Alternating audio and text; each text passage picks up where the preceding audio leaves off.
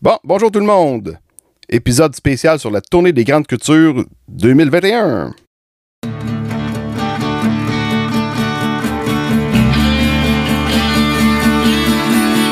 les podcasts agricoles à la vie, comme à l'école, on se parle de bricoles, de choses anticoles. On se parle de tracteurs, y'a les fans, pis les menteurs, on se lève de bonne humeur, pis on compte pas nos heures.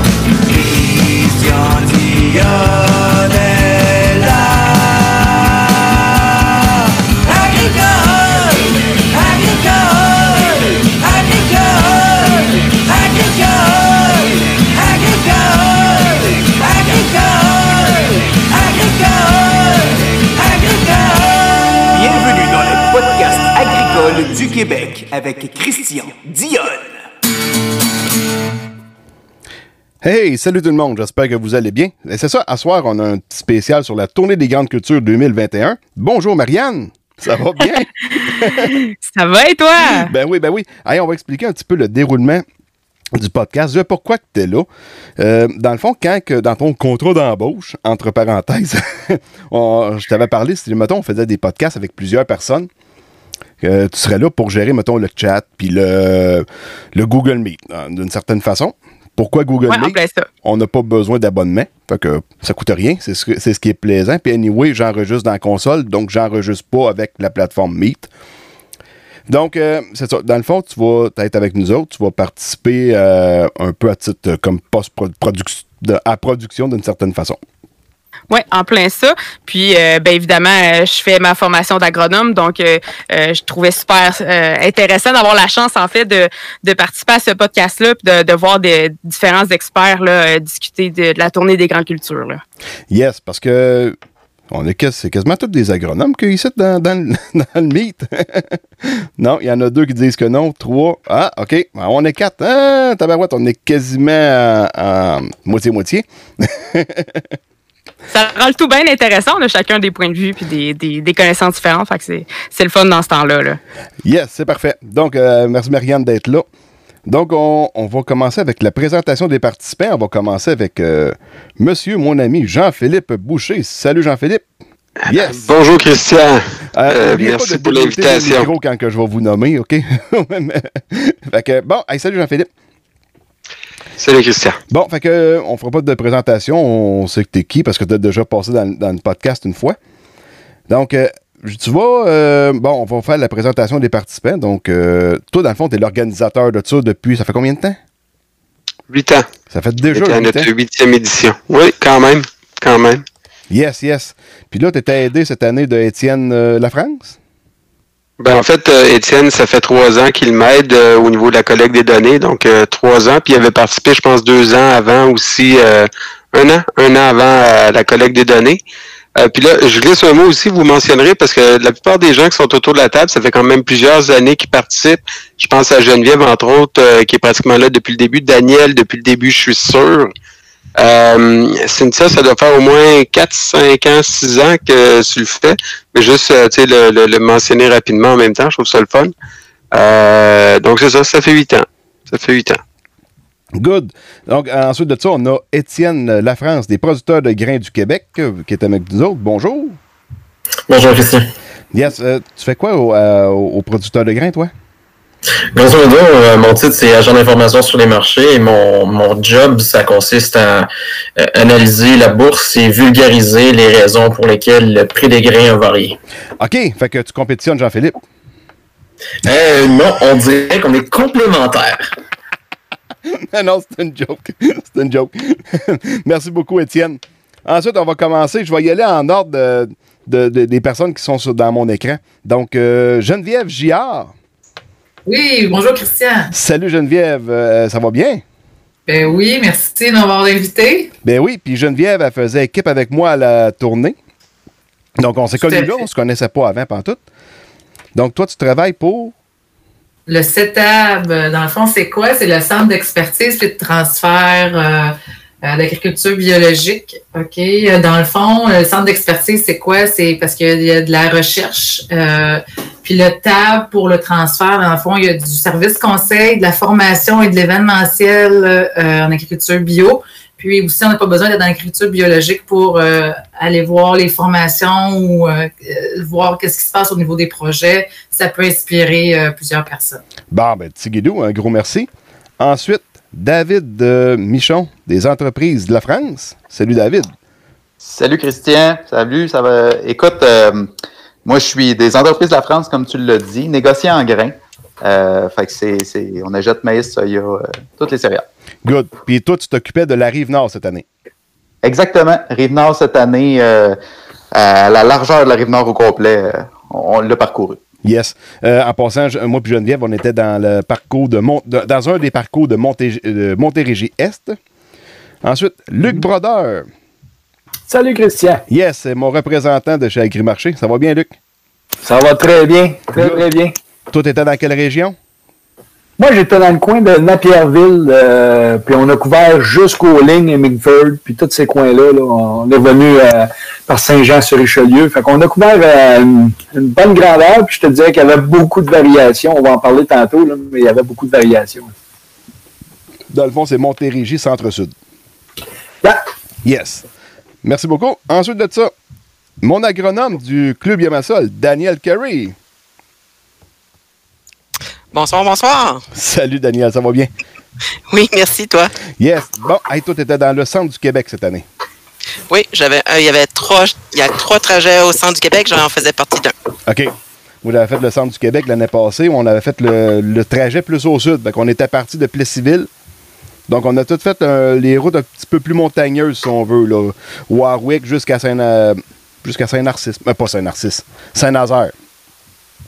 Euh, J'avais bien aimé ça. C'est la première trail que c'est la première fois que je le faisais l'année passée.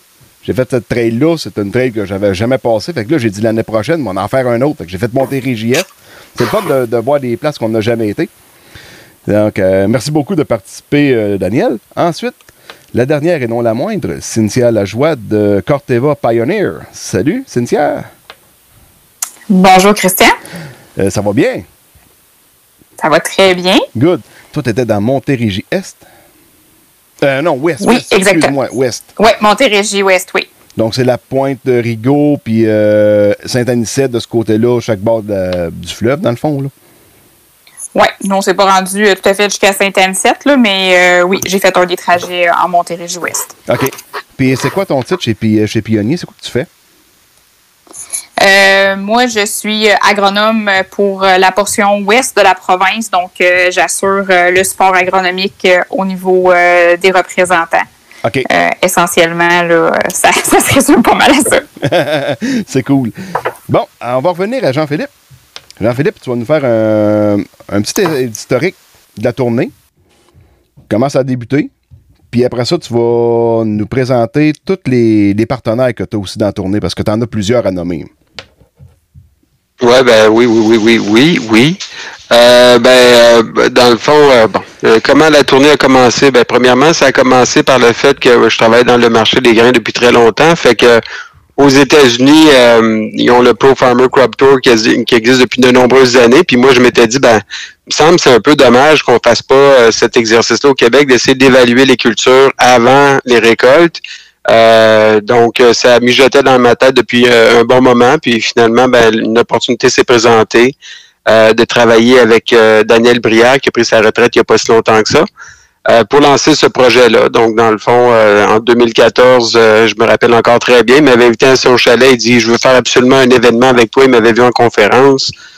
Fait que euh, je suis débarqué chez, à son chalet, le rencontrer, puis là, il m'a dit qu'est-ce que tu voudrais qu'on fasse. Puis là, j'y ai parlé un peu de cette idée-là. Il a dit c'est une excellente idée. Fait que, euh, fait que ça a commencé comme ça. Je me rappelle très bien. J'étais dans un champ, assis à jaser avec Daniel, puis on a décidé qu'on partait ça. Fait que euh, ça, c'était au mois de mai.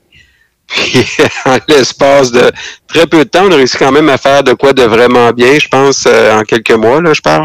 Euh, puis c'est là que là, bon, j'ai rencontré entre autres Daniel, euh, qui est là ce soir. J'ai rencontré euh, un paquet de monde, puis on a fait la première tournée. Puis euh, ça a super bien fonctionné. Fait que par la suite, ben, on a répété l'expérience euh, pour les huit euh, dernières années. Donc c'est un petit peu ça l'historique en tant que tel. Au niveau des partenaires, ben, c'est sûr, ça a évolué au fil des années. Euh, par contre, il y a des partenaires qui sont restés. euh, euh, je pense entre autres à Pioneer, justement, qui est là aussi depuis le début.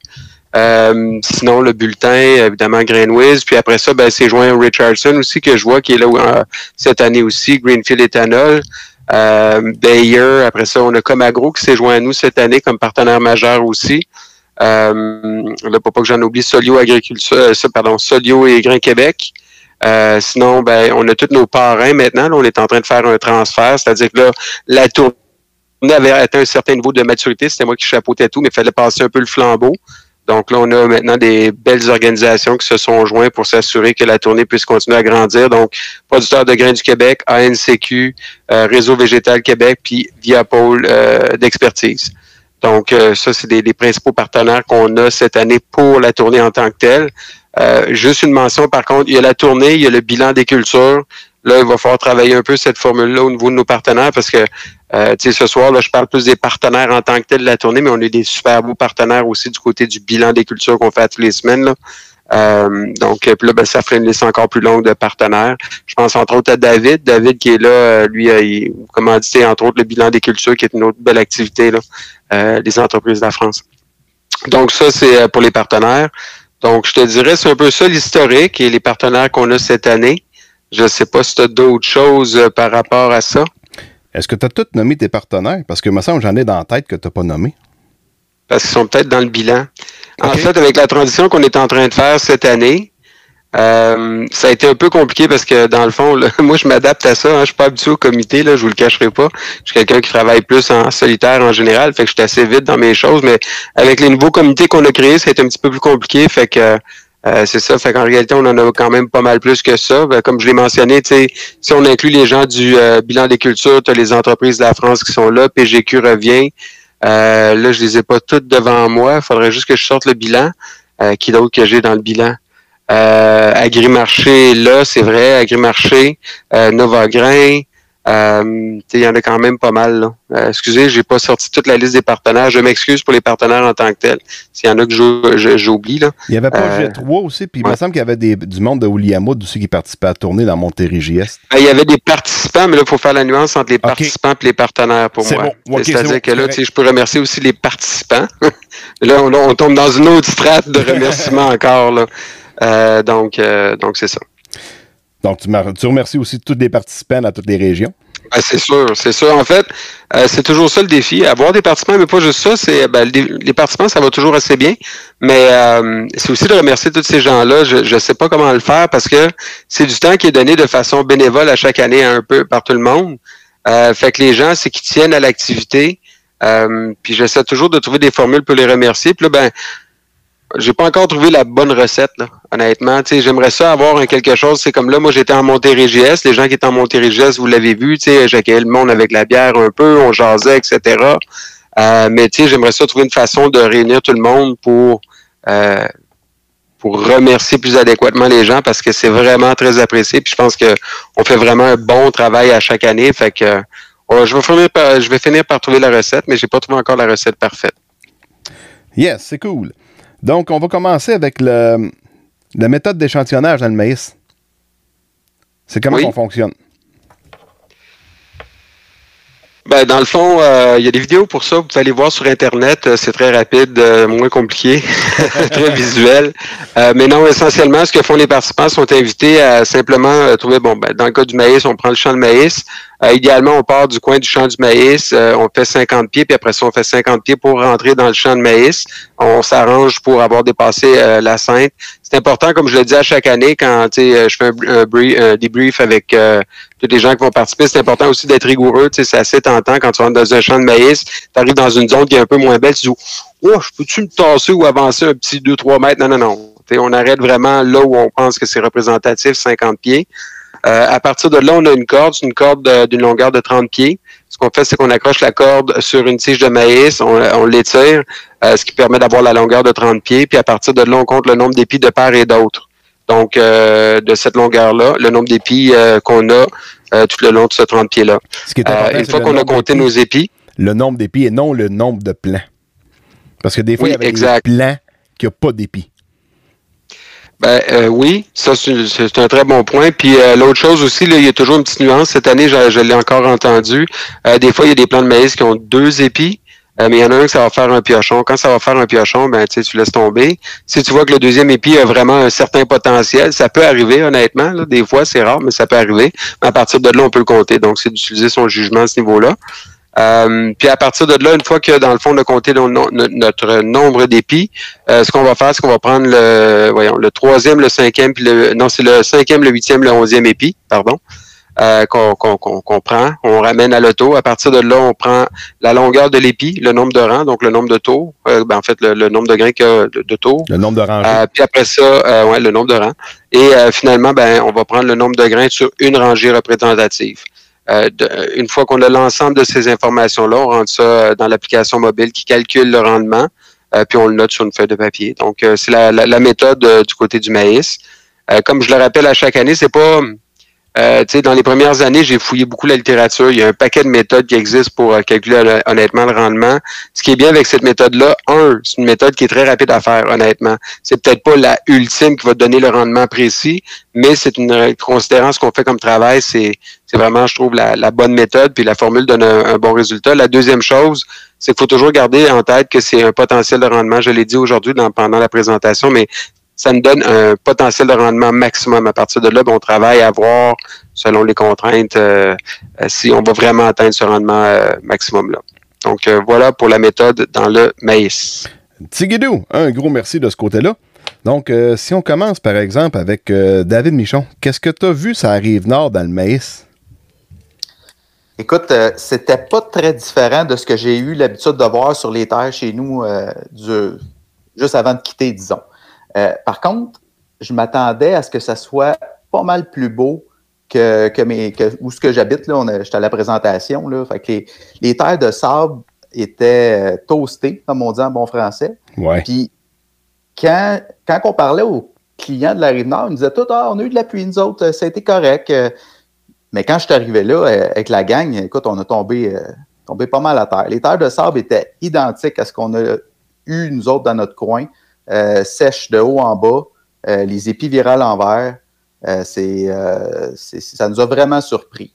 Par contre, il faut, faut comprendre que la rive nord, c'est large. Hein, c'est, quand même assez étroit, mais large. Que c'est ça. Ça, ça va moi, pas bien loin d'inter, là. c'est ça, c'est ça. Fait que moi, ce que j'ai couvert, c'est, mettons, Joliette à mi-chemin à à Trois-Rivières. Puis le reste, il y a une autre partie des équipes qui ont fait l'autre trajet. Puis ce que eux m'ont dit, c'est que l'autre partie de trajet, plus ils se dirigeaient vers Trois-Rivières, plus là, le maïs était en, en condition un petit peu plus potable. Était, était beaucoup plus vert. Mais moi, ce que j'ai vu côté de Joliette, c'était, c'était très sec. Là. C'était, très abîmé. Parce que ça fait penser, Sylvain Reynaud, euh, Ferme Bonne Terre, il a posté une Ouais. photo euh, aérienne. Lui, il y a un champ de maïs qui est dans du sable à Pou, du sable Saint-Thomas, je pense. Puis euh, il a mis un, un kit pour euh, faire de l'irrigation. Puis tu vois, ça coupe au couteau. Où ce que c'est irrigué, c'est bien vert. Puis chaque base que c'est pas irrigué, il est séché de bout. Ah, c'est clair. Le sable, il a, il a manqué d'eau. Il n'a pas pu. euh, il, a arrêté de, de croître. son- Ah, son- il, est mort là. Il est mort là. Exact. Good. On va continuer avec Cynthia, Montérégie-Ouest. Oui, exactement. Donc, euh, moi, euh, en réalité, mon équipe, on a vraiment, euh, on, est parti là, dans- de Saint-Timothée. On est descendu vers Homestone, on s'est tassé euh, vers Hawick, puis on s'est vraiment déplacé euh, vers l'est là, pour euh, se rendre jusqu'à Saint-Philippe. Euh, ce que je pourrais dire, là, c'est que particulièrement la région d'Armstown, Harwick, euh, on voyait vraiment là, euh, qu'il y avait eu des problématiques au niveau, euh, au niveau de l'émergence, particulièrement dans les sols qui étaient lourds. Là, on voyait que le maïs, là, ça avait vraiment pas émergé au même moment. Ce qui fait que quand on sortait les épis, on avait souvent un épi qui avait de l'allure, suivi de deux épis qui étaient plus ou moins beaux, euh, vraiment sans dire des piochons, là, mais vraiment, il y avait une grosse différence là, au niveau de, l'uniformité.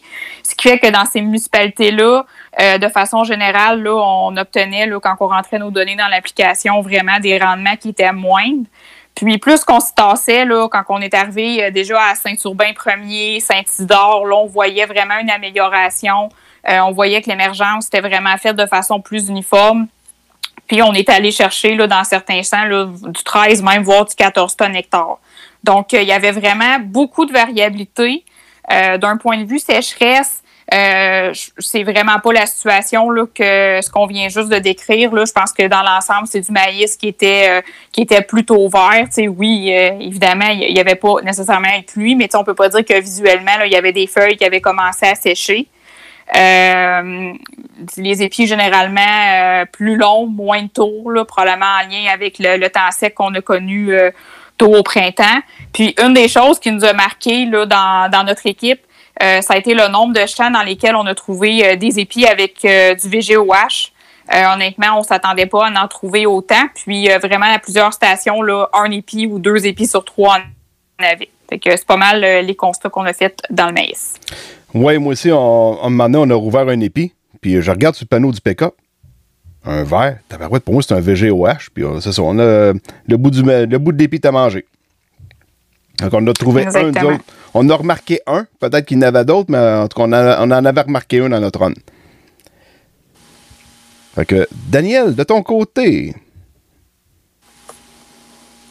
Oui, mais pour le centre du Québec, euh, nous, on avait le trajet, on partait euh, de Saint-Germain, Saint-Majoric, euh, Saint-Cyril de Wendover, ensuite Sainte-Brigitte, Saint-Léonard d'Aston, pour ensuite aller vers Maddington pour terminer vers Saint-Rosaire. Fait que tu, tu frôlais à 20. Oui, c'est ça. Puis pour finir justement dans les bois francs, là, à Saint-Rosaire, mais Maddington dans le fond. Euh, ce qu'on a pu voir, euh, ben, nous, on avait ben, peu de VGOH. On a eu peut-être un épi avec un VGOH. Les épis étaient quand même bien remplis, mais c'était vraiment justement la distinction entre les sols sableux là, puis les sols euh, plus lourds. Là. Sols sableux, là, on voyait vraiment, souvent au début des champs, là, c'était plus sec, c'était plus sableux. euh, Là, euh, on pouvait avoir des, des plants là, bien, bien secs, mais dans le champ comme tel, euh, il y avait quand même des épis moins longs, pas longs, mais quand même bien remplis. Euh, une chose que justement que, que j'étais surprise, c'est qu'on tombait beaucoup sur des billons. C'est des, des semis sur billons.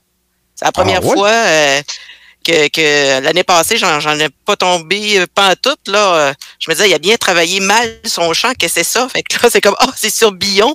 On arrivait, euh, il y avait vraiment là, on a tombé au moins trois, quatre champs là, de maïs sur billon. C'était-tu vraiment des champs ben, bionnés? Ça peut être des champs biologiques aussi? Ben non, je pense bionné parce qu'en tout cas, euh, puis beaucoup aussi de, de culture intercalaire. Ah, ouais? Ouais. Ah, c'est bien. Ouais. C'est bien, c'est bien. Merci beaucoup. On va continuer avec euh, Luc. Je vais terminer avec la meilleure après ça, Geneviève.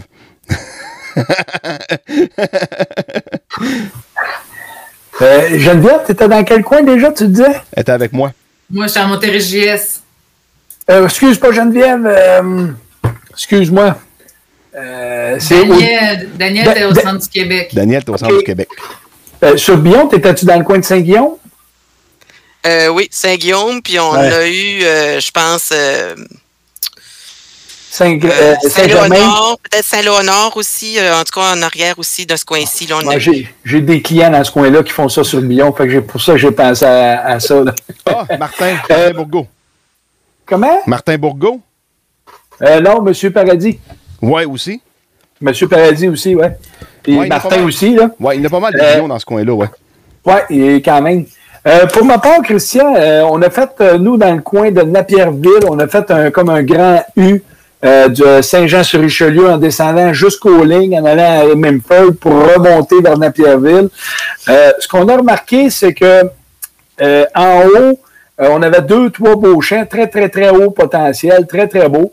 Euh, des, une certaine constance. On voyait qu'il y avait un stress hydrique, mais rien à voir avec quand on descendait vers les lignes, euh, près là, puis tout le long des lignes en remontant. Là, ça, c'était, c'était, vraiment catastrophique. Là. Tu rentrais dans les champs, puis euh, c'était pas drôle. Il y avait des grands ronds qui avaient pratiquement rien, que c'était tous des bougons, le plan séché debout. Euh, puis c'était très inégal. Il y avait des grands ronds, je te dirais, de peut-être euh, une demi, trois quarts d'out, que c'était vraiment pas beau. À un moment tu frappais des petits où que c'était plus beau. Euh, on a vraiment vu beaucoup de variabilité au niveau des sols. C'est vraiment les sols qui ont fait les grosses différences cette année. là. Les sols moins riches en matière organique ont vraiment souffert cette année. là. Vraiment souffert. Fait que, grosso modo, euh, dans le maïs, c'était pas mal ça. Euh, qu'est-ce que j'ai vu? Euh, VGO, VGOH, on n'a pas vu tant que ça dans ce coin-là. Euh, c'est vraiment la variabilité là, qui était vraiment là, euh, le- notre point qu'on a remarqué là, au niveau maïs. OK. Tsugido. On va continuer avec euh, Geneviève Giard. Oui, ben c'est ça. Moi, j'étais en Montérégie JS avec euh, toi, Christian. Mais euh, c'est ça. euh, il y avait plusieurs trajets à Montérégie JS, mais le trajet que nous, on a couvert, c'était vraiment. On partait de Saint-Pie, Saint-Dominique, on a fait Saint-Liboire, Saint-Hyacinthe, Saint- Saint-Simon. Saint-Simon, Saint-Hugues. On, on terminait à la limite de. On a fait un petit à Saint-Hugues. C'est ça. Dans ton village, pense. Pour la chance. Puis, c'est sûr que le premier chant qu'on a vu, là, moi, je me souviens, on était, on était contents, c'était du beau stock. euh, on disait, le producteur va faire ses paiements. on était partis confiants puis contents pour les producteurs, mais c'est après qu'on a un peu désenchanté, je dirais. Euh, moi, c'est sûr que je- j'échantillonnais le soya, donc ce que je peux parler du maïs, c'est qu'est-ce que l'équipe me disait. J'en ai, j'ai pu en voir aussi un peu. Et puis, euh, c'était le constat aussi d'autres échantillonneurs dans le maïs euh, suite à, la tournée, parce qu'à la fin, euh, les échantillonneurs peuvent se rencontrer au, point de départ qu'on se rencontre après. Et puis, le maïs, ça avait beaucoup euh, du 14, 16 rangs. Nous autres, dans notre coin, là, du 18, c'est pas rare, puis là, c'était plus rare. Fait que ça, c'était une constatation plus généralisée. C'est sûr qu'il y a des problèmes d'émergence, comme disait Cynthia, ça ressemblait un peu à ça, nous aussi. Euh, moi, c'est sûr que j'ai vu des problèmes de pollinisation. là. Il y avait vraiment des grains là, euh, disparates sur le- les pieds. On voyait là, des fois des gros grains, des plus petits grains. Tu sais, c'était pas le remplissage, n'était pas, euh, il était pas uniforme au travers les pieds. On était chanceux. Nous autres, on a vu un VGOH. J'étais contente de ne pas en avoir vu plus, mais il était bien dodu, puis je dirais que j'avais pas envie d'en voir d'autres, mettons. Là, J'étais mais- arrivé une fois dans un dans, dans Jungle. De l'abutilon, puis de l'abutilon, puis de l'abutilon. À y échantillonner de l'abutilon. C'était quasiment, on était quasiment rendu là. là. oui, c'était euh, c'était la jungle. Fait en général, c'était ça. Euh, c'est sûr, on n'a pas eu trop de terre sableuse, nous, où est-ce qu'on était. Donc, euh, c'était probablement euh, moins asséché qu'ailleurs. Ça a peut-être sauvé un peu plus euh, le rendement du maïs dans, notre coin. Mais disons que c'est sûr que ça ne regardait pas pour des rendements records. Non, non, non. T'en souviens une fois, Jean-Philippe nous avait appelé puis il dit Ouais, les premiers résultats qui rentrent là. ça, fait dur. OK, ouais, c'est ce qu'on voit là parce que on- il y avait, y avait pas. D'un chèque qu'on avait commencé à échantillonner, je me dis c'est pas là qu'il y aurait eu des, des photos du capteur de rendement là. Non, non, non, non. Cool. Euh, bon, ben, merci beaucoup à tous. Ensuite, on va enchaîner avec euh, Étienne qui va nous expliquer la méthode d'échantillonnage qu'on fait dans le soya. Oui, Christian. Donc, euh, pour le soya, essentiellement, là, quand on fait de l'échantillonnage, on essaie d'identifier un champ de maïs et on essaie aussi de trouver un champ de soya qui est pas très loin. Donc, normalement, on traverse l'autre côté, mais s'il n'y en a pas, on essaie de, de trouver le, le- le plus près. Puis, euh, au niveau de l'échantillonnage, ben, ça ressemble un peu au, maïs, c'est-à-dire qu'on rentre dans le champ de la même façon. Ensuite, on, calcule l'espace entre deux rangs. Et après ça, on calcule une longueur de trois pieds. Et de là, on calcule euh, le nombre de plants de chacun des, euh, de- des deux pieds. Excusez-moi, j'ai eu un petit message dans mon oreille. Donc, euh, c'est ça. Donc, on calcule le nombre de, de plants qu'il y a de chacun euh, des côtés du rang. Ensuite, on en prend trois au hasard, puis on calcule le nombre de gousses euh, par plant. Et après ça, on évalue là, le, stade de développement du, du soya. Puis on, essaie aussi de noter là, le maximum d'infos qu'on a. Donc, si, s'il y a de la maladie, s'il y a des insectes, quoi que ce soit, là, c'est là qu'on note. Donc, comme pour le maïs, on note à la fois papier puis sur l'application. Ça, c'est très important. Good, merci beaucoup. Donc, euh, on, va, con- on, va, on va reprendre à peu près la même ronde que tantôt. On va commencer avec David. Sur la rive nord, le soya, ça ressemblait à quoi? Écoute, c'était euh, un peu de, à même titre que le maïs. Euh, tout ce qui était sur le sable, il y avait des grands ronds desséchés. Euh, c'était euh, visuellement très, très facile à voir. là. Il y en avait quand même pas mal. Euh, plus- évidemment, sur, sur l'argile, il y en avait beaucoup moins. La maladie, c'était pas si pire. Il n'y avait pas trop de, maladies dans le soya. Euh, Puis des gousses, ben, c'était correct. tu sais, c'était pas, sans plus. Euh, un peu probablement comme tout le monde va le dire. C'est sûr qu'il y avait plusieurs champs sales. là. Euh, Les, arrosages n'avaient pas nécessairement fait leur job. Mais dans le restant, écoute, c'est ça. C'était pas, pas si pire. C'est ça, avec euh, le temps sec qu'on a eu, les herbicides ont mal travaillé en tabarouette. C'était pas, pas évident là, pour personne. là. Effectivement. Good, euh, merci beaucoup. Euh, ensuite, Cynthia, Montérégie-Ouest. Oui, euh, donc euh, c'est ça de notre côté, euh, un, peu comme je disais dans le maïs, là, je pense que l'uniformité de l'émergence, on, le voyait un peu, euh, on le voyait énormément, je dirais même dans le soya, là, dans le sens que euh, quand on regardait là, qu'on comparait les plants d'un à l'autre, euh, il y avait vraiment là, des grandes différences là, par rapport au, au développement végétatif puis au nombre de gousses qu'on était qu'on observait dans, dans, dans, ces plans-là qui sont parfois sur un même rang. Fait qu'on voyait que ça avait vraiment pas levé euh, tout en même temps. Fait ce qui fait que ça amenait quand même beaucoup de variabilité euh, sur le nombre de gousses puis le remplissage euh, de ces gousses-là. Dans notre cas, c'était vraiment pas rare. Souvent, il semblait avoir quand même passablement de gousses, mais le nombre de fèves était somme toute assez limité là, à l'intérieur des gousses. C'était vraiment pas rare d'avoir des, des gousses y avait deux fèves ou moins. Fait que certainement, ça va avoir euh, un impact sur le rendement. Euh, bon, le, le désherbage, on, va passer vite, là, ça n'avait pas été facile. Puis euh, une des choses qui nous avait, euh, qui nous a un peu frappé aussi dans le soya, euh, particulièrement là, dans, dans la, la première portion, le plus à l'ouest, euh, vraiment là, la, la présence de la chrysomètre du haricot, euh, vraiment de façon plus importante. Là, euh, oui, de la défoliation, mais aussi là, des dommages au niveau, au niveau des gousses. Là. Fait que ça, on le remarquait là, vraiment là, de façon systématique dans beaucoup de champs. Ah ouais, tant que ça. Oui. OK, tabarouette, OK. Merci beaucoup. Daniel, de ton côté, au centre du Québec, euh, sur le bord de la 20. Oui, euh, ce que les éléments, euh, je te dirais que je retiens, c'est, euh, euh, ben oui, il y avait peut-être la moitié des champs que oui, on avait de la maladie. Euh, il y avait aussi un manque d'eau. Un manque d'eau que là, les, les, les gousses euh, sur le bout, justement, les dernières gousses étaient pas remplies, étaient séchées. Les gousses de tête. Les gousses de la tête, du ont, soya. qui ont avorté carrément, là. Oui, c'est ça. Puis aussi, c'est rendu du côté, euh, plus du côté des bois francs. Mais là, j'avais de la difficulté. Moi, je, je prenais l'écartement entre les rangs. Puis là, c'est comme, OK, c'est 10. OK, non, non, excuse, c'est 8. Non, là, c'est comme, mais voyons, t'es pas, cal- pas calculé. C'est que dans les bois francs, il y a eu du gel au printemps. Fait qu'ils ont ressemé. Fait que là, c'était plus difficile de prendre l'écartement. Fait que là, c'était assez variable. Là, on s'est rendu compte que c'était la raison. Donc, euh, oui, je savais calculer. C'est juste que C'était comme semer à voler rendu là, là.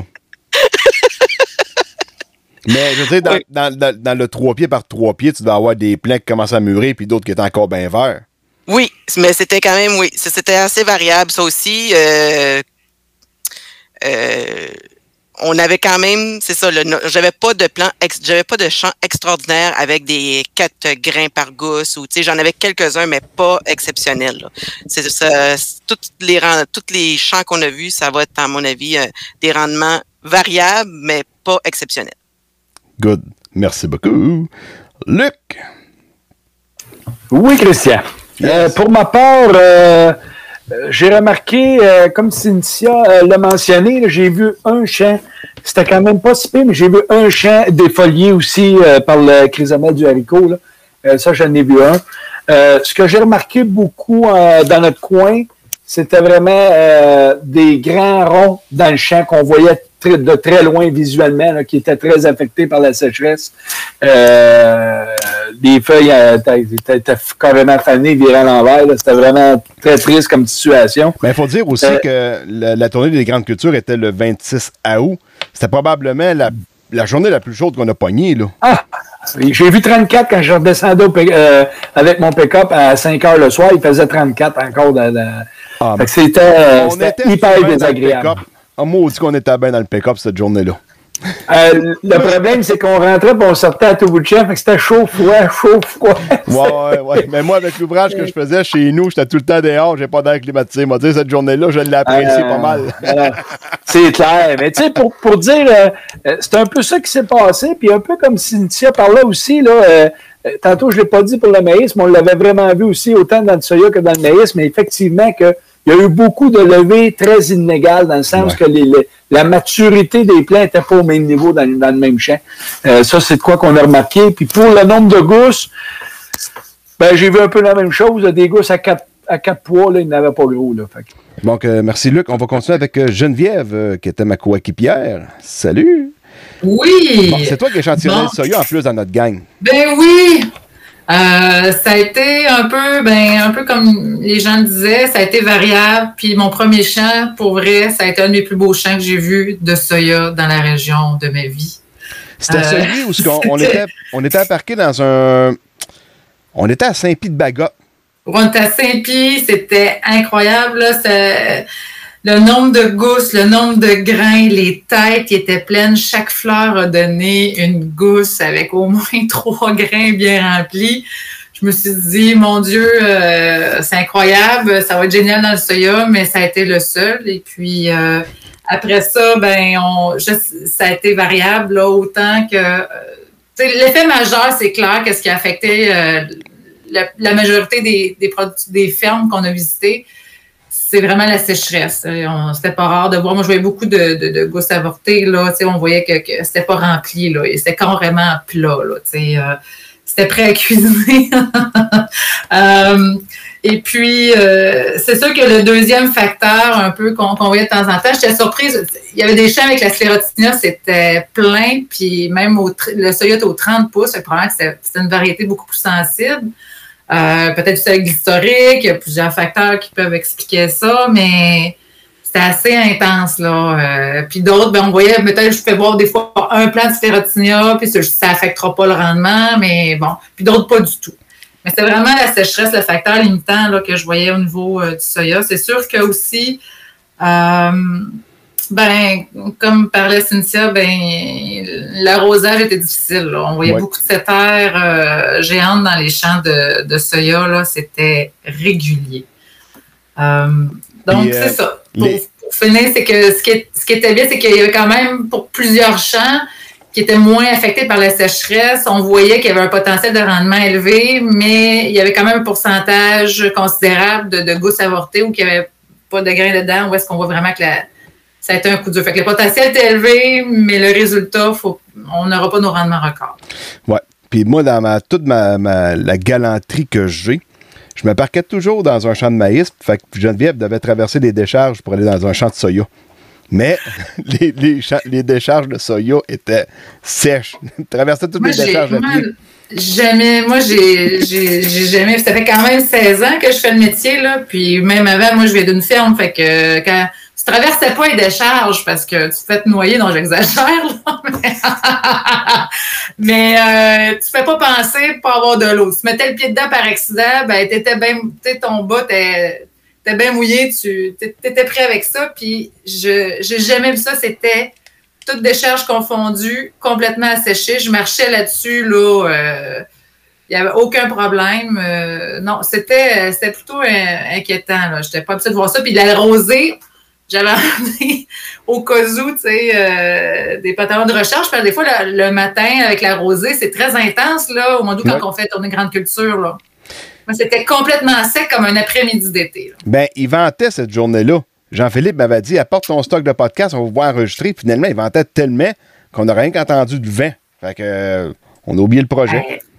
Ouais, il vantait, mais on a quand même. euh, je suis d'accord, je suis d'accord qu'il vantait, mais de même pas eu avoir une goutte de rosée, j'avais même pas euh, à rien, c'était sec, sec, sec, sec, sec. Yes. Ça, c'est particulier.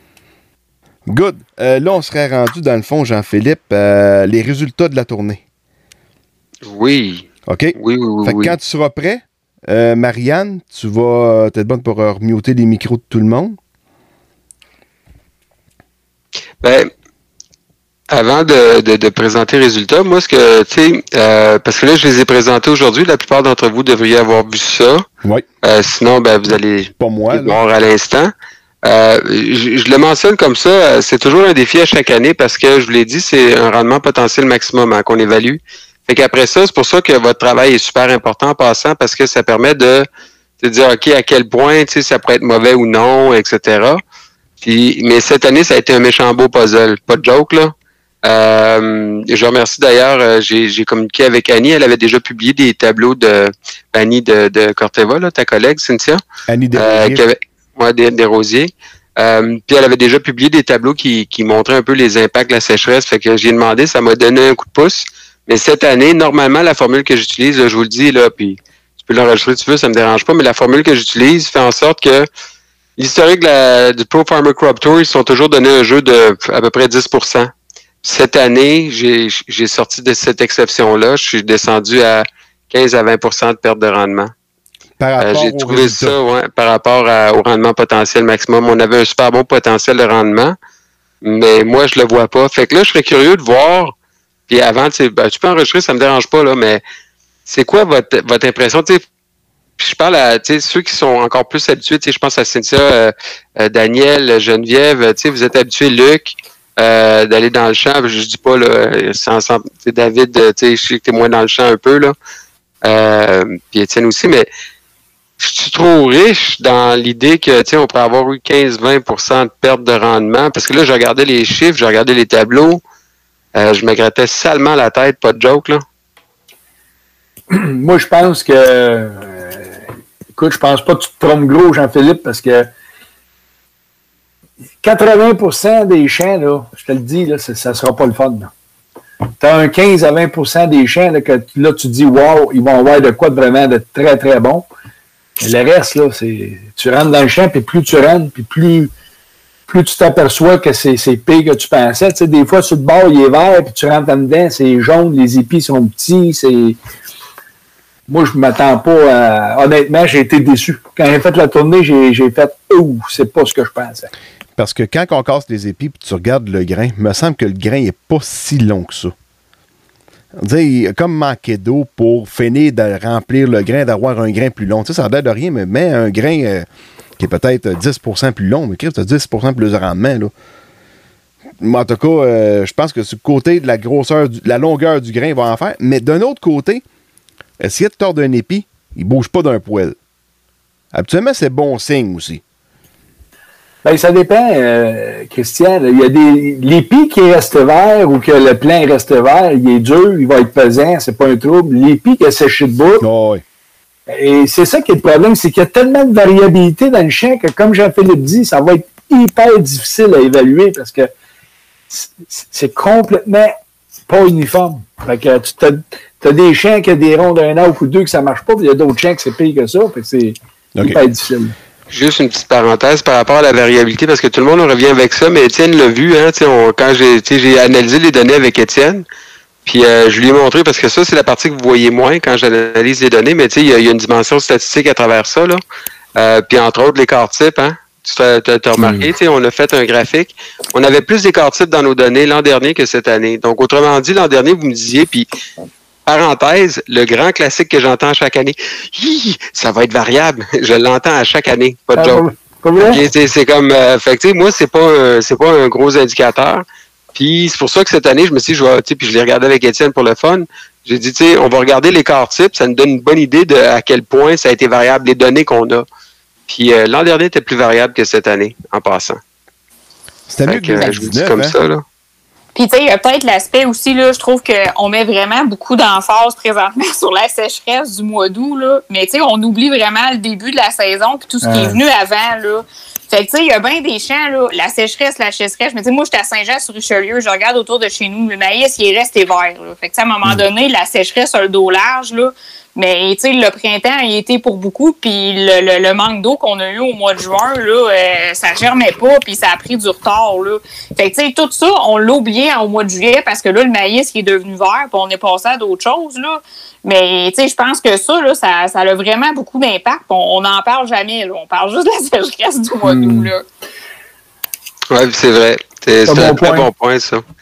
Euh, mais parce des- que ce qui est drôle aussi cette année, parenthèse, par rapport à ça, c'est que ce qu'on a vécu en début d'année, cette année, ressemblait quand même beaucoup étrangement à ce qu'on a vécu l'an dernier. La seule différence, puis tu l'as bien mis en relief, Cynthia, cette année, c'était, puis tu sais, je, je suis revenu un peu à- par après, c'est que on a eu des précipitations à partir de la mi-juin, tu sais, dans la plupart des régions. Mais on a quand même eu une sécheresse puis un gel hâtif, pareil comme l'an dernier, là. Ouais, le euh, gel- Je ne sais pas à quel point le gel était plus prononcé cette année. J'ai l'impression que oui, mais le monde avait semé plus vite. Ça se peut-tu cette année? Oui, ça avait semé plus tôt parce que les salles étaient en meilleure condition que l'année passée. Mais euh, les gelées, la, gelée a vraiment été forte. là. Moi, dans le coin de Saint-Guillaume, euh, Saint-David, puis c'est des terres noires, là, écoute, euh, puis même, il y avait des gelées sur des buttes de sable, des affaires qui étaient dures à comprendre. là. Ça a été vraiment, vraiment bizarre. Puis ça, c'est un autre aspect que, oui, au-delà de la sécheresse, ces champs-là, ils ont pris un 10 à 15 jours de retard euh, parce que là, le plan, il, écoute, il y avait des plans qui étaient rendus à 4-5 feuilles. Euh, c'était sa limite de dire qu'on aurait la, perte du là. D'ailleurs, j'en ai fait euh, j'en ai fait condamner un 50 hectares à un client, puis on n'a pas. ça a été une bonne décision parce qu'on a gardé un petit 25% pour le voir. Puis c'est pas beau. là. C'est pas beau ce qu'il a laissé. Là. Puis Daniel, toi, de ton côté, tu t'en penses quoi? Tu sais, cette, cette, cette, cette variabilité-là, puis euh, les données qu'on a, puis euh, etc. T'aurais-tu ajusté de 15-20% à la baisse? Je trouve que c'est beaucoup. Parce qu'on dirait que je. je, je- Mais c'est. Je crois que je suis trop optimiste. Ben, je te nuance en passant parce que tu sais, le travail qu'on fait avec le bilan chaque semaine là, euh, nous démontre quand même que ta région, puis plus tu descends vers, euh, vers l'Est, euh, moins pire c'était. là. Fait que Ok. tu sais, ça se peut, là. Ça se peut que ça a été moins pire dans, dans, dans ce que tu as observé. là. Parce que j'essaie de, de voir ce que j'ai vu durant la tournée et les champs que je vois au quotidien. Fait que c'est. c'est sûr que là, moi, ma zone au quotidien, c'est Nicolette, euh, Saint-Cyril, tu sais, c'est Beach Five. Fait que on dirait que c'est moins pire de ce que j'ai vu. Fait que là, euh, euh, je trouve que c'est beaucoup, mais euh, j'irais maximum, tu vois, moi, je suis peut-être euh, 10-15 C'est encore la plus belle région, là, Nicolette B5, là. Arrête, espèce de têteux. Puis j'aimerais ça entendre aussi Geneviève par rapport à ça. Ça fait quand même euh, sept ans que tu fais la tournée, là. Moi, en, Oui, par- en passant, là, je, je, je- je serai pas long. En passant, ce qui, c'est la pire année que j'ai. Dans, dans, dans le, tu sais, moi, à chaque, à chaque fin de tournée, j'ai le raz-de-marée de tout le monde qui vient me voir, puis toutes les informations. C'est l'année où j'ai eu le plus d'informations négatives. Ça, je vous le dis. Puis Étienne le sait parce que pendant la journée, à la fin de la journée, j'étais comme ça n'a pas de bon sens, ça n'a pas de bon sens, ça n'a pas de bon sens. Puis les, les données m'ont ramené à l'ordre parce que sinon, moi, j'étais en train de me pitcher en bas d'un pont. Là. Mais tu sais, là, moi, perception personnelle. Là, j'essaie de regarder. Tantôt, je checkais pour mes photos parce que moi, là, j'ai jamais vu ça de ma vie, moi, du soya gelé à Saint-Damas, là, tu sais. euh, j'ai vécu ça, mais c'était des, des, des une situation où est-ce que c'était une terre légère dans ce cas-là, puis euh, euh, il y en a qui ont vu des terres noires aussi, même des céréales qui ont été très maganées, qui étaient un peu de terre noire, là, on voit, mais c'est sûr que c'est une terre qui, qui, qui, qui garde plus le frais, mais où est-ce que dans le soya, euh, c'était, mettons, sur un retour maïs, c'est un soya semi-direct, donc beaucoup de résidus, OK? Donc, euh, quand on a beaucoup de résidus, ben, en dessous des résidus, c'est comme une espèce de pays, donc c'est beaucoup, toujours plus frais, plus humide. Donc, probablement, c'est les petits degrés de différence qui ont fait qu'au moment des gels, ben, il y a eu certains, certaines situations qui ont été pires que d'autres parce que j'avais des champs à côté, même type de sol, euh, semés dans les mêmes dates, aucun gel. Le, le soya, était pimpant de santé. Puis j'avais l'autre qui était affecté euh, à cause du gel. Donc, euh, puis pour, pour répondre à ta question, Jean-Philippe, euh, au niveau des, des rendements, moi, je pense, mon premier réflexe, quand on avait fini la tournée, tu avais parlé du potentiel de rendement, genre, moi, j'enlèverais 8% Fait que là, c'est le temps de faire, on fait ça un pool, je sais pas qu'est-ce qu'on fait, ça va être de savoir à la fin, mais je, je savais qu'on n'allait pas avoir, c'est sûr qu'on n'allait pas avoir le maximum, là, euh, à moins que, que ce qu'on a vu n'est pas représentatif, là, mais euh, tu sais, c'est, c'est un peu, euh, c'est avec ce qu'on a vu, c'est un petit échantillon, là, euh, je peux me tromper, c'est certain, mais euh, c'est sûr que j'irai pas au maximum. Ouais, là, tu m'aides pas bien, bien, là. Ouais, ben c'est ça que j'allais te, te demander, David, parce que veux, veux pas, t'es producteur aussi, là. Ouais, ben c'est ça, mais dans, ta, dans ton calcul, j'imagine qu'il y a un, il y a un poids spécifique qui, est- qui est pris en compte, là. euh, poids spécifique quelconque qui est mis dans, dans la formule. là. Ben, c'est un. De ce que j'avais lu, là, ça fait longtemps, il fallait que je retourne dans, dans ma littérature, mais tu sais, quand j'avais commencé à utiliser cette méthode-là, c'est un poids, euh, c'est un poids moyen qu'utilise standard pour calculer. Fait que c'est toujours le même poids. C'est pas un poids, un gros poids pesant. Est-ce que est-ce qu'il faudrait peut-être euh, retravailler cette formule-là? Euh, c'est une bonne question, mais à la base, c'est basé sur un poids standard de grain. OK. C'est pour ça qu'aujourd'hui, quand j'ai présenté, je sais pas si tu étais là, David, je pense que oui, parce que tu m'avais écrit, mais tu sais, euh, quelqu'un, euh, je pense que quelqu'un a posé la question au niveau des poids, si on prenait le poids du grain, puis ça pourrait peut-être être une façon de, de nous aider à majorer aussi, là. C'est-à-dire à chaque Ouais. année prendre des échantillons de poids de grain, mais je va veux pas en faire plus que moins, là, tu sais, ben, je- Ça, ça va être dur de prendre un poids spécifique à fin août, là, tu sais. Quand le grain est pas fini, le grain, ça va donner de quoi d'ordinaire. Mais tu sais, si- la calcul prend en compte un 68 kHz, ben c'est sûr que cette année, les terres de sable, je m'attends à plus du 64, puis peut-être même un petit peu en bas de ça. Fait en partant, sur le poids spécifique, tu as un 10% de moins là, de peut-être de rendement. là. Tu sais, je vais peut-être faire Mhm. 10, là, mais. Fait qu'après ça, ben, c'est tout le, le manque, les types back, euh, manque de population. C'est sûr que ça peut aller assez vite. Moi, je me fie à ce que je vois chez nous. C'est mieux que l'année passée. Fait que, OK. tu mais il faut dire que l'année passée, il y avait beaucoup de terrain pas travaillé. euh, de l'automne précédent, parce que l'hiver est arrivé prématurément. Ou du moins, on avait récolté plus tard, peut-être. Euh, fait que, il y avait d'autres facteurs qui avaient peut-être fait que le rendement était affecté de mon côté. Mais euh, j- j- 10, en tout cas, pour ma part, 10% mais plus que ça, je sais pas. C'est peut-être moi qui qui, qui est trop positif aussi. Mais je pense qu'il y a une nuance aussi importante à faire entre le maïs et le soya. Là. Parce que, tu sais, dans, dans la- façon que l'exercice est fait dans le maïs, tu sais, veut, veut pas, on compte quand même le nombre de grains euh, relatifs qui est sur l'épi. Tu sais, oui, on peut se tromper un, peu au niveau du poids spécifique, mais tu sais, il reste que, euh, je veux dire, les grains qui sont là, ils sont là. Par contre, dans le soya, c'est vraiment moins évident parce que là, on compte des gousses. Là. Fait que, euh, y a-tu quatre bines dans la gousse ou il y en a deux? Puis, euh, c'est-tu de la petite bine ou c'est de la grosse bine? Tu sais, je pense que la, la, la variabilité est bien plus. Moi, personnellement, là, je pense que les, les résultats de maïs, on peut se tromper, mais vraiment moins que dans le soya, là, où ce que là, il y a vraiment d'autres facteurs qui peuvent avoir une influence. là. Ne jamais Ben- se fier au look du soya. Jamais, jamais, Mais, euh, jamais. mais tu amènes quelque chose de super intéressant, c'est ça, parce que je me suis fait souvent critiquer. Pourquoi tu comptes le nombre de gousses? Et c'est parce que, tu sais, j'ai parlé à du monde de Pioneer, j'ai parlé à du monde de Decap, j'ai parlé à du monde de, tu sais, tout, tout, tout, tout ce monde-là.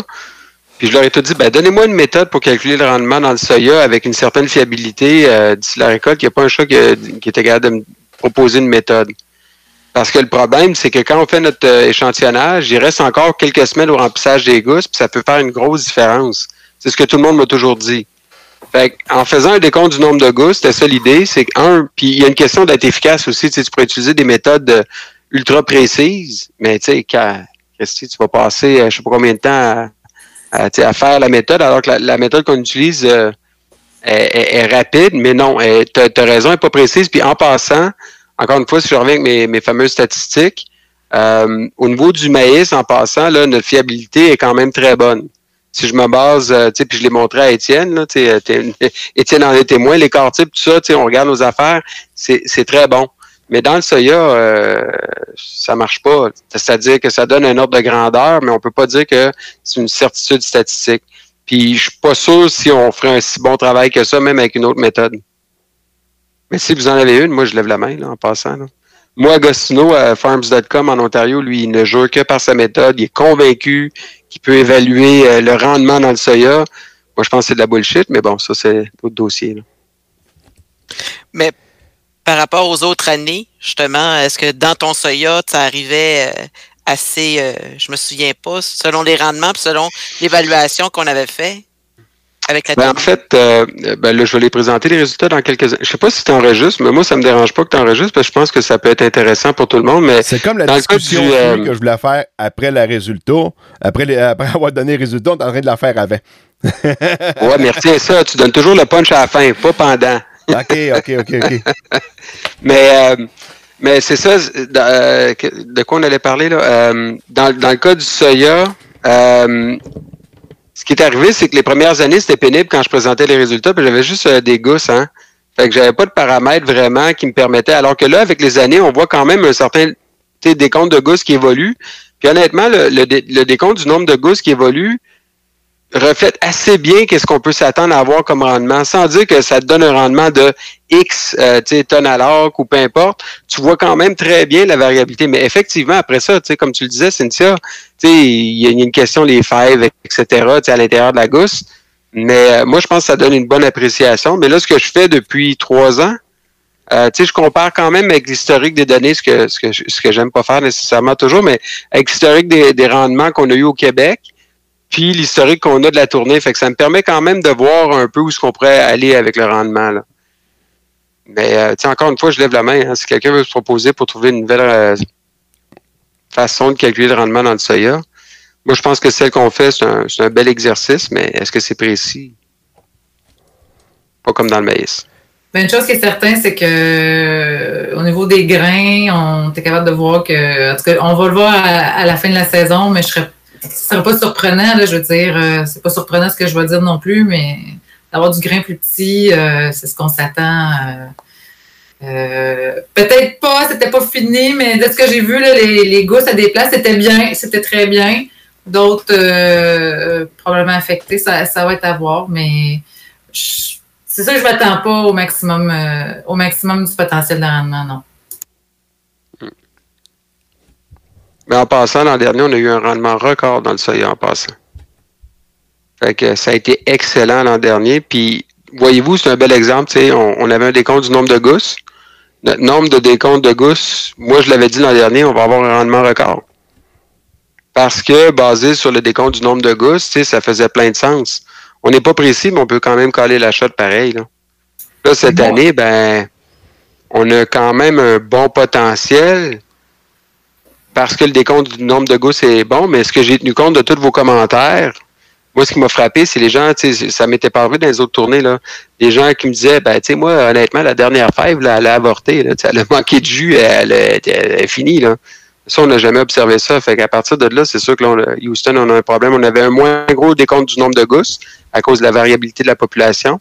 Puis là, ben, en plus, si on rajoute qu'il y a des gousses qui vont être moins bien remplies puis d'autres qui vont être plus petites, ben, on n'aura pas un bon rendement, là.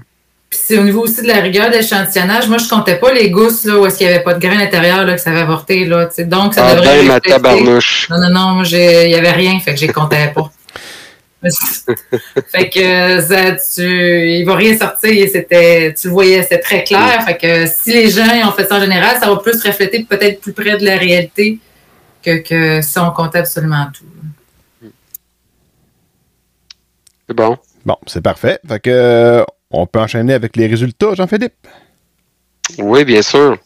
Euh, ben, voyez-vous, dans le dans le maïs, en fait, euh, on arrivait avec un potentiel de rendement de 11,74 euh, tonnes à l'hectare, ce qui représente en, fait un rendement record en théorie pour la tournée par rapport aux huit dernières années.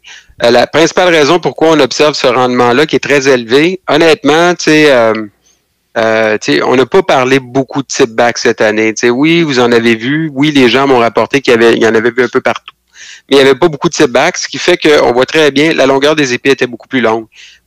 Puis même le, nombre de rangées de grains était la moyenne plus élevée. Là, tu sais, je, t'entends Christian dire ouais, mais tu sais, j'ai pas. Puis même Geneviève, tu l'as dit, tu sais, j'ai pas vu du 18 ça. C'est vrai, il y en avait pas tant que ça. Puis on le voit très bien dans les chiffres. Hein, tu l'as vu, Étienne. Mais par contre, juste la strate d'avant, il y en avait beaucoup. Euh, du 16 rangs, là, il y en avait vraiment quand même pas mal. Euh, ce qui fait qu'on avait quand même beaucoup de rangées de grains. On avait une bonne longueur des pieds en général. Euh, donc, c'est pour ça que notre rendement potentiel maximum était, quand même très élevé. Mais là, après ça, en tenant compte de tous vos commentaires, de ce qui a été observé dans le champ, ben, à partir de là, moi, j'arrive à un rendement de 9,68 tonnes à l'hectare, ce qui serait le deuxième moins bon rendement euh, qu'on a observé dans la tournée après 2010, 2019 ou 2017. 2019. 2019. Ouais, 2019. Ouais, 2019, tu pognais beaucoup d'épis blancs pendant la tournée. Le Ouais, maïs- c'est vrai, le exact. n'était pas avancé. On n'était pas avancé, c'est ça, c'est en plein ça. Fait que euh, à partir de là, dans le fond, si je considère les superficies qui ont été ensemencées cette année, les superficies potentielles récoltées, j'arrive avec une récolte au Québec qui arriverait à 3,4 euh, millions de tonnes, avec là, je vous dirais un jeu d'à peu près 100 000 tonnes. Fait qu'à 3,5, 3,3, considérant l'écart type de l'échantillonnage, etc. Euh, ce qui, je trouve, fait quand même un certain sens si on n'a pas de gel. Là, les fois, les gens me reviennent en me disant Ouais, mais là, Jean-Philippe, l'an dernier, pourtant, on avait eu 3,3 millions de tonnes de mémoire. David, euh, il me semble que c'était ça. Tu dois connaître ça par toi aussi, hein? C'était ça, David? 3,3. Autour de 3.3, oui. Ouais, 3.3. Fait que euh, l'an dernier, on avait eu 3.3, puis pourtant, la tournée l'an dernier, on avait une lecture de 3.8. Mais pourquoi on avait une lecture de 3.8? C'est parce qu'on n'avait pas eu un gel hâtif à ce moment-là quand on a fait la tournée. Fait que si on inclut le gel hâtif, ben, à partir de là, je pense qu'on était direct dedans, tu sais. euh, dans notre projection l'an dernier. Puis là, ben, cette année, j'arrive à 3.4, ce qui n'est pas une bonne nouvelle, à mon avis, là, euh, pour la récolte. Pour les acheteurs de grains, David, on est en remplacement, c'est certain. fait que, mais je pense que tu le savais déjà. Là. Euh, fait, que, fait que ça, c'est pour la prévision pour euh, le, le maïs. Pour le soya, pour le soya, j'arrive à un décompte de 954 gousses. Euh, de mémoire, attendez un peu, je vais aller le chercher. Là, j'ai mes diapositives avec moi. L'an dernier, on avait eu un décompte de gousses record de plus que 1000 gousses là, euh, sur 3 par 3. Fait que c'était excellent. C'était c'était record. Puis là, ben, cette année, on tombe à 9,54. La moyenne des, de- depuis le début de la tournée, c'est euh, 888 gousses par 3 pieds par 3 pieds pour vous situer. Fait qu'on a quand même, on est au-dessus de la moyenne dans notre décompte du nombre de gousses, mais ça ne veut pas dire qu'on va avoir un rendement bon pour autant, comme on a discuté tout le monde ensemble. Ben, tu sais, euh, il y a quand même des fèves, euh, tu sais, qui, qui ont avorté. Après ça, le grain va être plus petit, etc. Fait que si je tiens compte de tous ces facteurs-là, euh, des rendements qui ont été observés au cours des dernières années, record l'an dernier de 3,3 tonnes à l'hectare, moyenne 5 ans de 3,1 tonnes à l'hectare. Honnêtement, dans le meilleur des cas, je pense qu'on va avoir un rendement qui va être autour de 2,9 euh, tonnes à l'hectare, moyenne de rendement là, pour les régions sondées. Euh, puis dans le pire des cas, 2,5. Ça vous permet de vous situer un petit peu. Là. Euh, fait que, on a une très bonne baisse. Euh, ce qui va sauver la mise un peu du côté du soya, c'est euh, les superficies qui sont quand même en augmentation. Mais comme je l'ai dit aujourd'hui, puis j'ai été surpris, je ne l'avais pas vu passer celle-là. En début de saison, on parlait de superficie qui était en hausse de 15% hein, au Québec en soya. Puis là, ben, finalement, la hausse dans les ensemencements de soya était de mémoire de 50 5,4% Donc, on est à la hausse dans les superficies ensemencées, mais moins que prévu. Là. Fait qu'on se ramasse avec une récolte, dans le meilleur des cas, qui va peut-être dépasser un peu le million de tonnes, à mon avis. Euh, alors que l'an dernier, on avait une récolte record de 1,16 million de tonnes. Donc, on a 160 millions, euh, 160 000 euh, tonnes de moins, d'après moi, à peu près, qu'on va récolter cette année dans le soya. T'attends-tu à une, euh, une augmentation l'année prochaine des superficies de soya? Parce que l'engrais chimique, ça a l'air qu'elle augmente de beaucoup, beaucoup, très beaucoup. Fait il y en a qui vont- là là. il y en a qui vont. C'est quoi ces questions-là? Il y en a qui vont couper, tant qu'à le mettre, vont- vont- parce que le, le maïs, quand même, c'est ça qui est plus énergivore en frais de- de- de- d'engrais minéraux. Oh, oui, ben oui.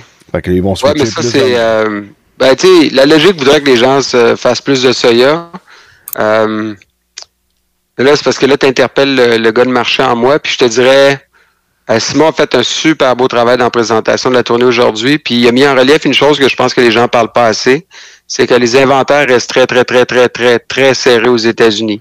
Euh, le problème, c'est que la demande est quand même plus au ralenti que dans le maïs, mais quand même, les inventaires sont très serrés. Ça veut dire quoi? Ça veut dire que si on a des problèmes en Amérique du Sud cet automne, avec le début de la saison, pendant la saison, les marchés pourraient rebondir. Deuxième affaire, c'est que là, après ça, tu pourrais te ramasser quand même avec des problèmes euh, au cours de la prochaine saison aux États-Unis. Fait que j'ai comme le feeling que le marché du soya pourrait nous surprendre dans les prochains mois. Fait que si c'est le cas, pour revenir à ta question, le prix du soya, en, principe, devrait rester plus élevé, plus riche, plus, plus agressif un peu. Euh, puis tu sais, il y, a- y a un élément aussi qu'on n'a pas parlé beaucoup, là, puis euh, là, je parle de marché de grains, mais je vous le dis quand même. Euh, tu sais, ça n'a pas bien été. Tu l'as vu, David, entre autres, là, j'interpelle le négociant à toi, mais c'est parce que je sais que tu surveilles ça beaucoup. Mais tu sais, euh, dans les prairies canadiennes, là, ça n'a pas bien été. Là, puis là, eux sont un peu dans le avec leur canola. Là, on est tous d'accord avec ça? Puis euh, la plupart des usines là-bas fonctionnent au canola, mais il y en a quelques-unes qui fonctionnent maintenant au soya aussi. Euh, mais là, ils ont, ils ont, ils ont pas rien. Fait que ça te fait quand même un trou euh, dans le marché. Fait que j'ai j'ai hâte de voir ce que ça va faire sur la dynamique du marché local, tout ce phénomène-là. Mais je pense quand même que ça pourrait venir supporter les bases là, dans le marché avec la moins bonne récolte qu'on a là. Fait on pourrait se ramasser avec un prix du soya, là, pour résumer ça, qui va être quand même assez bon euh, dans les prochains mois. Puis si c'est le cas, ben là, on va avoir plus d'ensemencement en soya. Pour répondre à ta question ultimement, Christian. Ouais. Et là, ça fait beaucoup d'ici, mais bon. Ouais, ouais, ouais. On, on verra ça rendu là, c'est bien sûr. Non, non, non, non. Là, tu décides de tes superficies ensemencées euh, cet automne, non? Ah non, non, mais mon, mon plan, de, il est fait jusqu'en 2023, mon plan de culture. Fait que Tu m'avais pas dit ça? J'ai tout ça dans mon Excel. Non, je prends, prends- prends ça d'avance un peu, mes affaires. Regarde, Daniel est là, elle peut le dire. C'est mon agronome quand même. Donc, euh, maintenant, on, vu qu'on a les résultats, euh, est-ce qu'il y en a qui auraient des choses à plugger, comme Geneviève, par exemple, qui m'a appelé tantôt, qui avait une petite affaire à plugger? Mais que- oui, je ne fais pas passer sous silence une chance à saisir avec le projet pilote du CETAB, le réseau des fermes témoins. C'est quoi ça? C'est pour aller visiter ou discuter avec des producteurs et des productrices en certification biologique? Dans le fond, c'est simple. Vous allez sur Google ou votre moteur de recherche préféré. Vous tapez ferme témoin. Vous allez arri- arriver sur le site. Vous choisissez votre ferme selon la région que vous voulez visiter, euh, le type de production que vous voulez voir, le type de sol. Euh, dans le fond, vous répondez aux questions pour établir la communication. Et voilà. Donc, euh, que ce soit euh, par curiosité, se faire une thèse de la production biologique de, de votre choix ou pour emprunter des idées, allez les visiter, ils vous attendent. Fait que saisissez votre chance. Ça se termine en décembre 2023. Merci beaucoup, Geneviève. Ensuite, attends, on va y aller avec David Michon. As-tu de quoi plugger? Ton entreprise, en, en fait?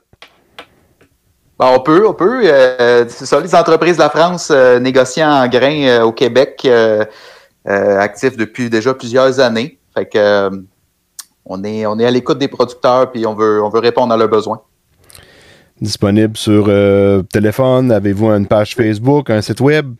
Page Facebook, le site web est en construction présentement, mais page Facebook, téléphone cellulaire. En fait, on, on les trouve toutes sur la page Facebook, là, les infos euh, nécessaires pour l'instant. Tigidou, un gros merci. On va continuer avec Cynthia, la joie. Donc, j'avais, j'avais rien de particulier euh, à plugger. euh, je peux vous dire seulement. euh, non, j'ai, j'ai- j'ai rien de vraiment particulier. Qu'à dire que vous avez les meilleures semences, ça va être correct. On a les meilleures semences, mais sincèrement, on a le meilleur réseau de représentants compétents et dévoués pour vos besoins.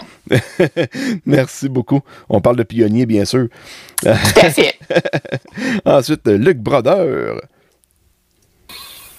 Pour quelqu'un qui avait rien à plugger, ça, ça, ça a bien sorti, fait du. bien dit, ça. Euh, écoute, euh, nous, c'est sûr que Agrimarché dans le végétal, euh, c'est quand même re- relativement jeune de notre côté. Par contre, on a vraiment une équipe euh, exceptionnelle au niveau rachat de grains, vente de grains, et puis tout ce qui est porcin, poulet, lactec avec les vaches. on a vraiment une équipe très, très, très présente sur le terrain. Fait qu'on on développe présentement le végétal, puis que ce que je peux vous dire, c'est qu'on on- on commence à avoir vraiment une belle équipe là, à, à ce niveau-là. Donc, dans le fond, maïs décal, céréales et soya semi-can aussi. Exactement, exactement. Puis on s'en vient avec plusieurs nouvelles plantes là, au niveau euh, euh, fourragère là, pour augmenter euh, les protéines au niveau maïs ensilage. euh, pour- avec des, des- tu me connais, voyons, Christian, j'ai, j'ai travaillé avec plusieurs plantes que les gens connaissent pas parce que j'ai travaillé avec des Américains sur des, des aménagements très différents. Et puis ça m'a apporté des, des, des plantes qu'on connaissait pas que j'ai pu euh, insérer dans, dans ces nouvelles euh, nouveaux mélanges-là, puis c'est, très, très prometteur. On a un mélange demain que je m'en vais avec le, le- le maïs, là, puis j'ai bien hâte d'avoir les analyses de ça. C'est vraiment très prometteur. Parce que dans une autre vie, dans le fond, tu étais représentant de semences qui était plus spécialisé pour aller dans la chasse au chevreuil, des affaires de même, là, faire un aménagement Ben, pour du chevreuil. là. Ben, ça fait 20 ans qu'on fait de l'aménagement faunique. C'est-à-dire qu'on on fait des aménagements pour sortir le gibier des champs agricoles parce qu'on sait qu'il y a des zones qui ont beaucoup de pertes agricoles. Fait qu'on a des formations américaines, on travaille avec des Américains beaucoup, avec des biologistes, puis on, on fait 20 ans qu'on fait de l'aménagement pour euh, toutes les, dans le coin des cantons de l'Est, euh, dans, dans, dans l'Est de l'Ontario, l'Ouest du Québec, là, des zones où il y a beaucoup de chevreuils. Fait qu'on euh, on fait des aménagements comme ça. Fait que ça m'a amené à découvrir des plantes qu'on qu'on connaissait pas, puis que euh, je suis en train de faire des tests euh, un peu chez nous. là. Euh, c'est très prometteur, c'est plaisant. Tigidou. Ensuite, euh, Étienne, des producteurs de grains. Vous avez des applications Euh, web à cette heure que vous aviez pas, pas bien longtemps, là? De quoi? Vous avez, Excuse-moi, ça a coupé. vous avez des applications web à cette heure euh, qui sont relativement Oui. nouvelles. Mais dans le fond, euh, il y a l'application AppGrain qui euh, qui est faite pour, euh, en fait, accélérer ou du moins vraiment freiner les, les, les obstacles à la transmission d'informations sur les marchés. Donc, euh, anciennement, on avait un petit fichier PDF qui était fait maison que les producteurs pouvaient compléter sur Internet. Mais maintenant, tout le monde est sur une application mobile. Donc, là, on a mis une application mobile tout, tout simplement là, pour accélérer la chose. Là, on l'a testé, euh, je l'ai testé moi-même, puis ça prend 30 secondes. là. Donc, c'est vraiment très rapide. Euh, sinon, euh, on a fait un webinaire sur les marchés le 2 septembre dernier. Donc, les gens peuvent consulter euh, notre page Internet pour aller euh, regarder euh, le webinaire. Et sinon, ben, tu as parlé de, de prix des intrants. Donc, juste te dire qu'on fait une petite analyse du marché nord-américain des, des intrants, des fertilisants. Donc, des engrais, voir euh, qu'est-ce qui se passe, c'est quoi la tendance, puis c'est quoi qui fait euh, évoluer le, le- le prix euh, des engrais autre que le prix des grains, là, qui est quand même très, très appréciable ces temps-ci. Tigidou, merci beaucoup. Daniel.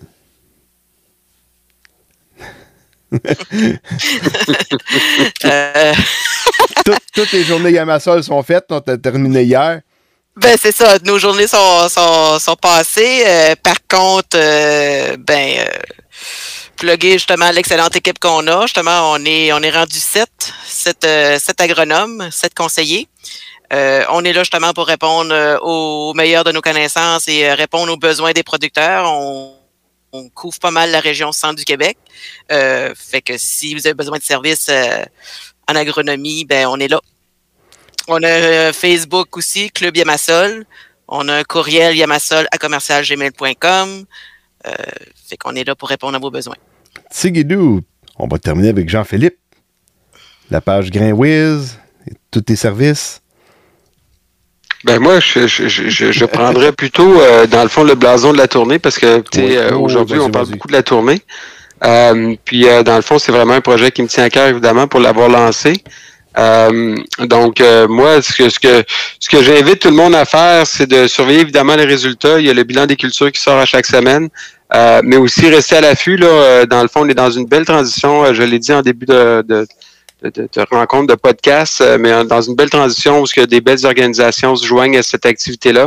Donc, je le rappelle, la, la NCQ, PGQ, euh, Réseau Végétal Québec, puis euh, via Pôle Expertise. Donc, euh, au cours de l'hiver prochain, on devrait, dans le fond, communiquer davantage d'informations par rapport aux di- différentes initiatives qui vont être mises de l'avant. Donc, je vous invite à être à l'affût à ces, ces, ces- ces séances d'information-là pour pousser plus loin le projet, essayer de l'améliorer. Euh, puis, euh, puis voilà, donc, puis éventuellement, ben, je vous invite à participer aussi à la tournée. Euh, Christian, tu en es rendu à ta deuxième année. Sinon, les gens qui sont autour de la table ce soir, la plupart d'entre vous, ça fait quand même quelques années que vous le faites. Euh, je pense que c'est une belle activité. Euh, c'est une activité aussi qui est ouverte euh, dans l'idée, comment bien l'exprimer, on est là pour améliorer non seulement la collecte de données, la rigueur qu'on a, mais aussi, on le fait pour avoir du plaisir. Ça, c'est important pour moi tout le temps. Donc, euh, c'est dans une ouverture de trouver toujours des façons de fonctionner pour que ce soit toujours de plus en plus tripant. Que ce soit par des podcasts, que ce soit par des 5 à 7, que ce soit par des gros shows. Puis, euh, il y en a qui se rappellent les shows où on avait 400-500 personnes au début, là. Euh, donc, euh, il y a plein de façons de faire ça, mais pour moi, c'est très important aussi. Euh, donc, euh, si vous avez des idées euh, que vous voulez mettre de l'avant, des choses, ben, on est là pour ça aussi. Donc, euh, moi, ça serait euh, le mot que j'ai aujourd'hui pour euh, la promotion de la tournée. Un gros merci. Merci. Puis merci aussi à Marianne. C'était un peu notre premier podcast test qu'on faisait ensemble avec plusieurs personnes. Ça a bien été finalement. Ben oui, en plein ça. je trouve qu'on s'est, on s'est bien débrouillé pour une première expérience, puis euh, on va renouveler euh, très probablement. Ben oui, ben oui, en plus pour du monde sans expérience comme nous, c'est super, ça s'est super bien été. Euh, un gros, gros, gros merci à tout le monde d'avoir participé au podcast. Ça a super bien été, ça va super. Il restait qu'à faire un petit peu de montage, un petit peu de coupage parce qu'on a eu un petit problème technique tantôt. Donc, un gros, gros, gros merci à tout le monde. Partagez sur vos réseaux sociaux le, plus, le plus possible pour faire connaître le podcast. Euh, dans le fond, les partages, tout ça, c'est comme la seule paye que j'ai. Donc, euh, un gros merci, puis à la prochaine tout le monde. Bye bye! Merci, Merci, Christian. Bye. OK.